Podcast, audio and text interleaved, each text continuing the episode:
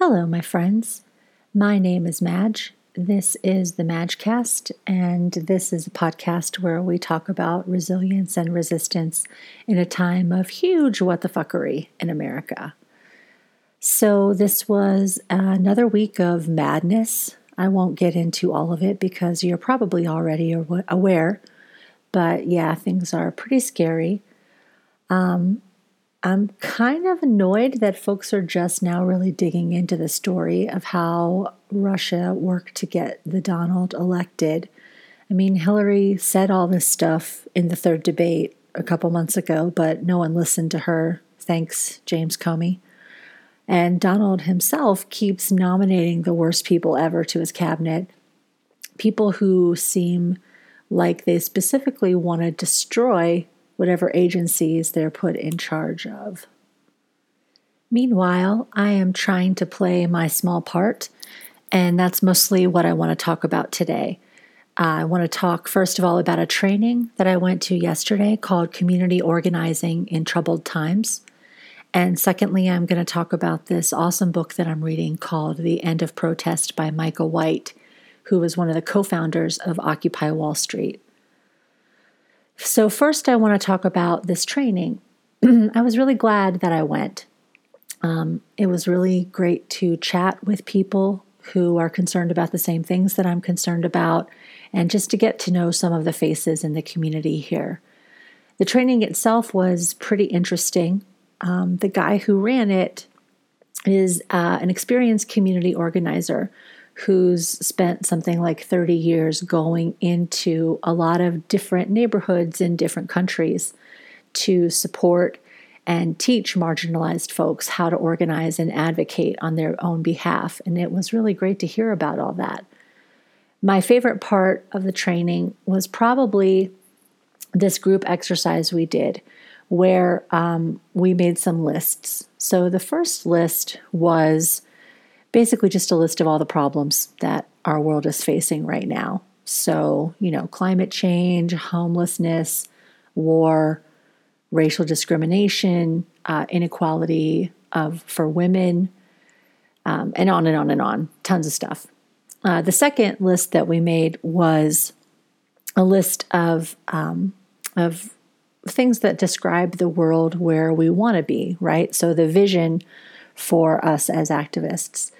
So people shouted out things like safety, peace, opportunity for everyone, fairness, universal health care, a sustainable relationship with our environment, and um, you know economic equality, so on and so on. Then the third list we made was um, we were asked to list qualities of a good relationship with uh, an individual person. So like choose a person that you have a great relationship with, and let's describe what those relationships look like. So, some of the qualities that people shouted out were empathy, listening, kindness, honesty, laughter, and so forth. Um, then we put the three lists up on the wall the first list of all of our problems on the left, the second list of all of the things we want to see in the world on the right, and in the middle, uh, the trainer posted these lists of qualities of a good interpersonal relationship. And so then we talked about how those three lists relate to each other. And through discussion, we came to um, the conclusion that all of those small skills that we listed in the third list of how you build and maintain a good relationship with an individual person, these are the exact tools that activists use to get from where we are to where we want to be. And the process of becoming a leader is learning how to practice those skills um, with more and more people on larger and larger levels. And basically, what this all boiled down to was the concept that power lies in relationship. And to the extent that we remain isolated from each other, our problems will continue and even get worse. And I really I don't know, for me, I really appreciated talking about this explicitly because it's something that I've been thinking about and circling around. Um, I'm not sure if I've mentioned this on my podcast before, but rootlessness is something that is very deep in my psychological makeup, right? Like when I was a kid, we uh, lived a very itinerant lifestyle. So by the time I was 11, I had gone to something like 14 different schools. So moving around a lot and sort of, um, you know, being in charge of my own stuff and not getting that involved in everyone else's feels kind of natural to me. And um, I think that this sort of, you know, like a Rolling Stone freedom type of uh, uh, freedom and isolation, right, go hand in hand, and they're kind of encouraged in our culture. I know um, I went to see Amy Schumer a couple weeks ago, and she was very funny. And one of the first things she said was like, "Hey, everybody, thank you for putting on a bra and leaving your house because." Putting on a bra and leaving your house can kind of suck. And um, that's, you know, a very common thing to say in our culture right now. But um, as much as you know, I I like to not leave my house as much as anyone, but um, I'm not sure that we can consolidate power each of us in our own house, right? And uh, in fact, I'm pretty sure that we can't. I think that um, that in order to make connections with each other, um, that requires and also encourages a certain level of stability and um, it's something that I'm really thinking about because I've been kind of living this, um, what they call a location independent lifestyle for a while. I've been traveling a lot. Um, I'm living in Boulder right now, but I'm not sure if I will be forever. I'm not sure if it's quite my kind of town, but um, until I make those decisions, like I need to connect with other people, right? Um, and that happens in physical space in the place where we are. So it was cool to talk about that with um, with the other trainees at the at the meeting yesterday. And I think that um, it's important to connect with other people physically for a couple of reasons. First, clearly because it allows us to work together and take part in the same effort. And secondly, it just makes me feel a lot better. and maybe that um, it seems maybe not quite as important for me to feel better as you know as it is to actually be a part of a movement but i think that both of those are uh, two parts of the same whole right so to be effective as part of a group i need to be operable i need to function and spending time with other people who share my concerns helps me remain operable and functional so, you know, you kind of can't have one without the other. So that was all great. Um, that being said, there was a moment toward the end of the training where um, someone shared a story about how they had shamed a politician publicly at a fancy party. And other folks started saying stuff like, Well, I wouldn't judge you for that because we all lose our temper sometimes, but um, I don't think it's the best way to go. And then it got then the discussion started to get a little bit squishy and everyone a lot of people anyway started rallying around this idea that shame isn't as good of a tool as love and this is where i started to get um, i started to squirm in my chair a little bit i started to feel a little bit less on board because uh, I don't know, you guys. Sometimes being a liberal feels like we're bringing hugs to a gunfight, right? I mean, I'm. I think sometimes the most effective solution is to, you know, sit down and have a meeting of a minds and compromise and blah blah blah. But other times that doesn't work, and the most effective solution is just to put a boot in someone's ass. And I know that from my own life. You know, you work the peace and the love angles as long as you can and as long as they're working. But if they're not working, then shit has to get a little bit real, you know? Um, like, was anyone going to be able to stop the Holocaust by offering Adolf Hitler some peace and love? Are we going to be able to love Donald Trump into doing something other than all of the worst things he could possibly do, which is what he's doing? So, all this was going through my brain. And then someone said, Despite it all, I believe that love wins. And um, it was the end of a long day. And there were really nice and smart people there. So I didn't want to get into all my problems with that statement. But here in my own podcast, oh, we're getting into it, okay? because this blind belief that love wins is one of the stupidest things I think I've ever heard. Like, love wins? Really? Aren't there like millions of people who have died pointless, painful deaths all through history who might disagree about that? Did love win when a comet came from the sky and killed all the dinosaurs? Did it win when a nuclear bomb decimated Hiroshima and Nagasaki? Did love win on November 8th when everyone went and voted for this asshole who's our president elect now? I just I can't stand statements like this for a couple of reasons. The first reason is that it's just not accurate. Love does not always win, right? That is like the easiest thing to see in the entire world. Um, sometimes love wins, sure, and sometimes hate wins. And um, to just say love wins like simplifies it down to this level that uh, just doesn't serve us at all. It's like those other cliches, um, like, oh, there's someone for everyone, or everything happens for a reason. And it just drives me bananas because try telling a child like me who watched her mother waste away and die.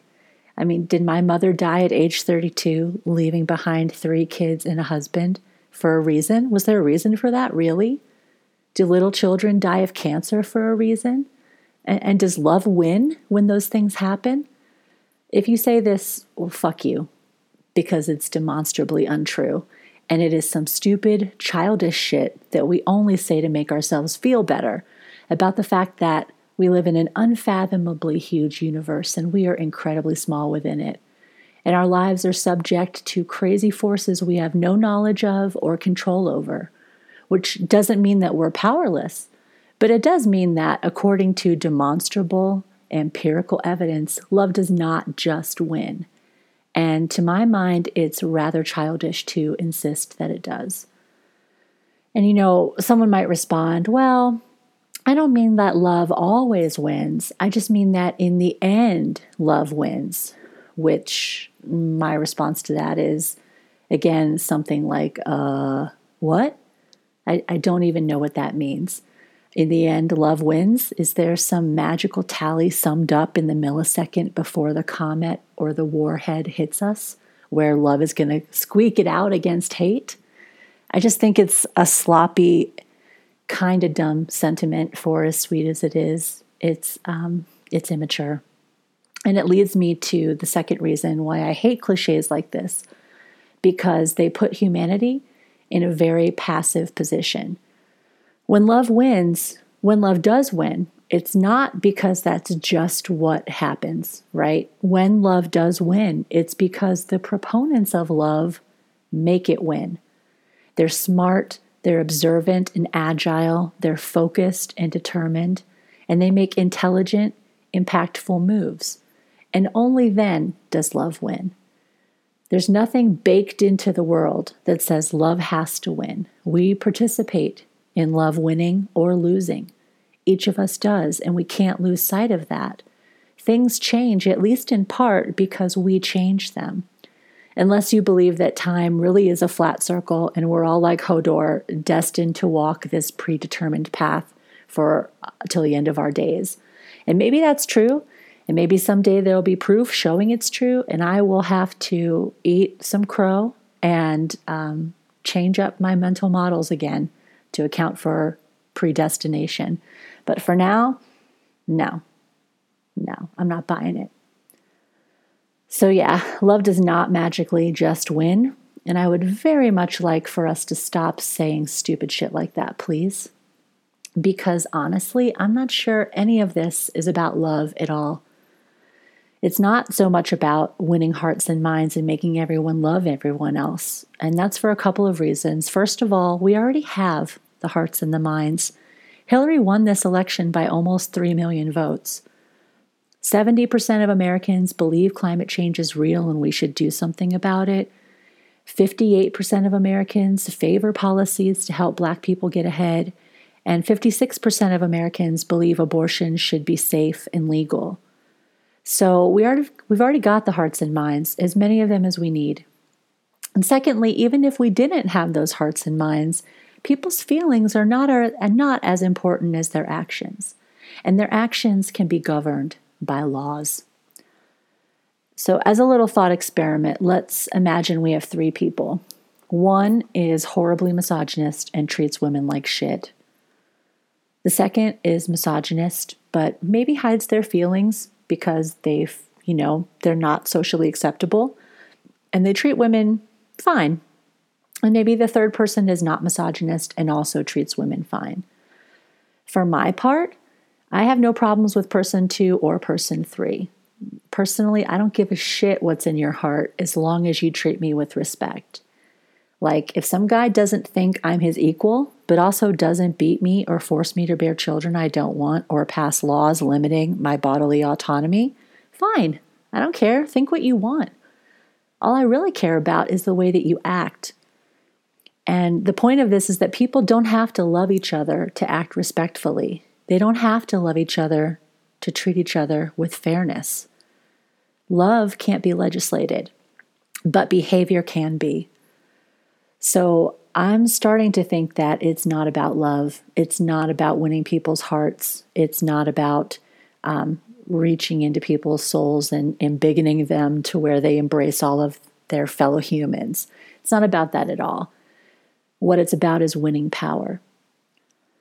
And that brings me to my second topic, which is this book I'm reading called The End of Protest by Micah White. Um, I'm only a couple chapters in, but I'm really digging it so far. The author is talking about his experience as one of the co founders of Occupy Wall Street, and he's sort of breaking down what did and didn't work about that movement. And the fatal flaw that he seems to be pointing to is that Occupy Wall Street and other street protests um, type movements, they're trying to win people's hearts and people's attention. But he's suggesting possibly what we should be trying to win is not hearts and attention, but sovereignty and power. So he's laying out his argument that the time of massive street protests having any impact on political policy it's over. Um, we've done that tactic too many times, and the powers that be know how to handle and contain street protests. Uh, they even know how to shut them down, as we're seeing with the uh, Women's March that was being planned for the day after the inauguration, basically just being kept out of Washington at this point. So, um, what uh, Micah White is suggesting instead of running protests and chanting and trying to get people, quote unquote, on our side, he's saying instead is that if um, you're serious about changing the world as an activist, the most effective thing you can do is move to a small town and run for office and try to enact more democratic processes.